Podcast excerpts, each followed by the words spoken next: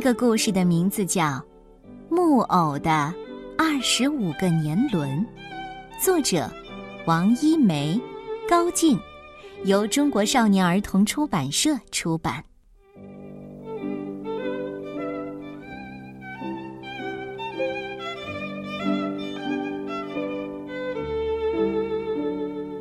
这是一个关于回忆和忘却的故事。老山头是一个二十五岁的老木偶，已经在马戏团表演了二十五年的杂技。对于木偶来说，二十五岁可是一个很大很大的年龄。他的额头和眼角都有深深的皱纹，像一朵笑着的花儿。但这是刻出来的表情，并不是他内心真正的表情。他的心里总是藏着心事。有一天，马戏团来了一个新的木偶。新来的木偶看来比老山头高大，衣服也比老山头的鲜艳。一站到舞台上，就赢得了观众全部的掌声。老山头愣愣的站在舞台边上。不久，舞台就完全属于新来的高个子木偶了。老山头叹口气，对着镜子中的自己说：“哎，笑，为什么还是笑的？你已经老了，被人们忘记了。”他的心里在哭，可镜子中的他永远都是笑着的。他可真累。这样的心情伴随他度过了整个冬天。春天的早晨，一只蓝鸟飞来，老山头感觉自己认识那只蓝鸟，可又记不起在哪儿见过。他跟着蓝鸟跑了一段儿，蓝鸟扔下一根羽毛，飞远了。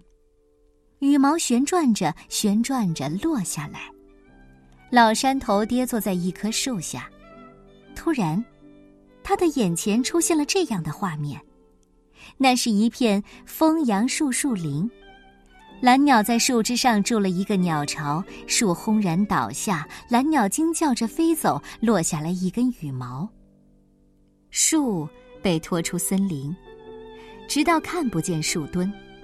那个树墩清清楚楚有着二十五个年轮。蓝鸟变得很小，最后消失了。老山头突然发现，这些画面就是他的过去，是二十五年前的事情。这让他大吃一惊。原来他曾经是一棵枫杨树，在森林里生活了二十五年。这么说，他不是二十五岁，而是五十岁。大多数的木偶都不知道自己的过去，他们是从附近的木偶森林来到城市的。用各种不同的木料拼接做成，对自己过去的记忆不是杂乱无章，就是一片空白。而老山头却是用一段完整的枫杨树树干制成的，身体里刻着年轮，一圈又一圈，二十五个年轮，二十五道记忆。这些回忆常常会跑进他的梦里，可是醒来的他又要演出，又要忙碌了。这次不同。他不用再去演出了，舞台上有新来的木偶去表演，他可以静静的回忆过去。他想，那枫杨树的树墩应该在等着他回去吧。终于有一天，那只蓝鸟又出现了，他不由得跟着蓝鸟，在一条弯成了 S 形的小路上，一个女孩正在学习骑自行车呢。老山头想起，当他还是年轻木偶的时候，一个老木偶扶着他的车教他学骑车。后来他登上了舞台，拥有了无数的掌声和鲜花。而那个老木偶呢？对，那个老木偶去了哪儿？他怎么从来都没有想到过他？等找到了树墩，他要去找找那个老木偶。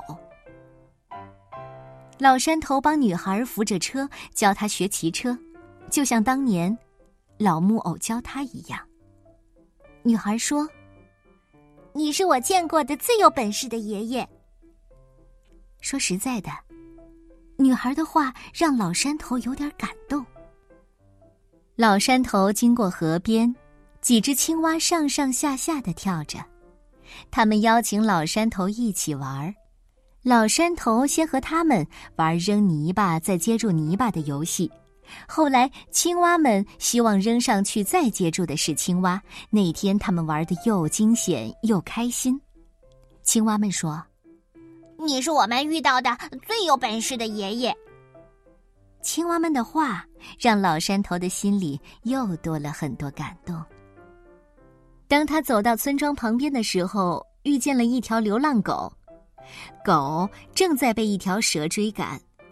老山头用竹竿挑起蛇，然后抓住蛇，快速的旋转，把蛇转晕了，扔到山沟里。流浪狗说。你是我遇到的最有本事的爷爷。狗再也不愿意离开老山头了。终于，老山头在蓝鸟的指引下来到了一棵枫杨树下，这儿就是原来的那片枫杨树林，但是现在已经变成了一个繁华的小镇。一切都变了，老山头失望极了，他以为自己见不到树墩了。可是就在小镇的一个角落，老山头却意外的见到了那个杉树的树墩，二十五个年轮，是的，和自己的年轮一模一样。老山头趴在树墩上，拥抱着树墩。可是树墩却漠然的看着他。我说：“你不认识我了吗？这里。”曾经住着蓝鸟一家。树墩摇摇头说：“蓝鸟，它常常飞到我这儿，可是我不认识它。你，我也不认识。”老山头再次失望。你真的忘了？木偶森林的很多角落里，都站着被忘记的树墩。我们才是被忘记的。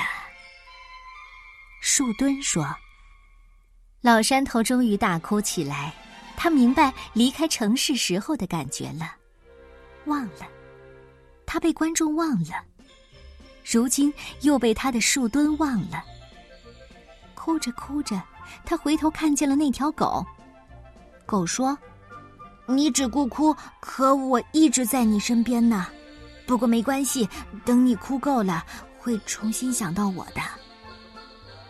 老山头说：“对呀，我只顾自己伤心，忘记你了。伤心时忘记了身边的伙伴，拥有掌声的时候忘记了树墩，也忘记了那个帮助过他的老木偶。”老山头想：“我忘记过别人，别人也忘记过我。”忘记真是一个魔鬼。找回了树墩，找回了自己的回忆，想起了老木偶的老山头是那么的快乐。女孩和青蛙在这个时候，竟然出现在老山头的身边。嘿，你别忘记我们！啊，找回过去的老山头又开始了新的生活。这个很老很老的木偶。突然觉得自己脸上刻着的表情变得真实，那些深深的皱纹像一朵笑着的花儿，这也正是老山头此时心里的表情。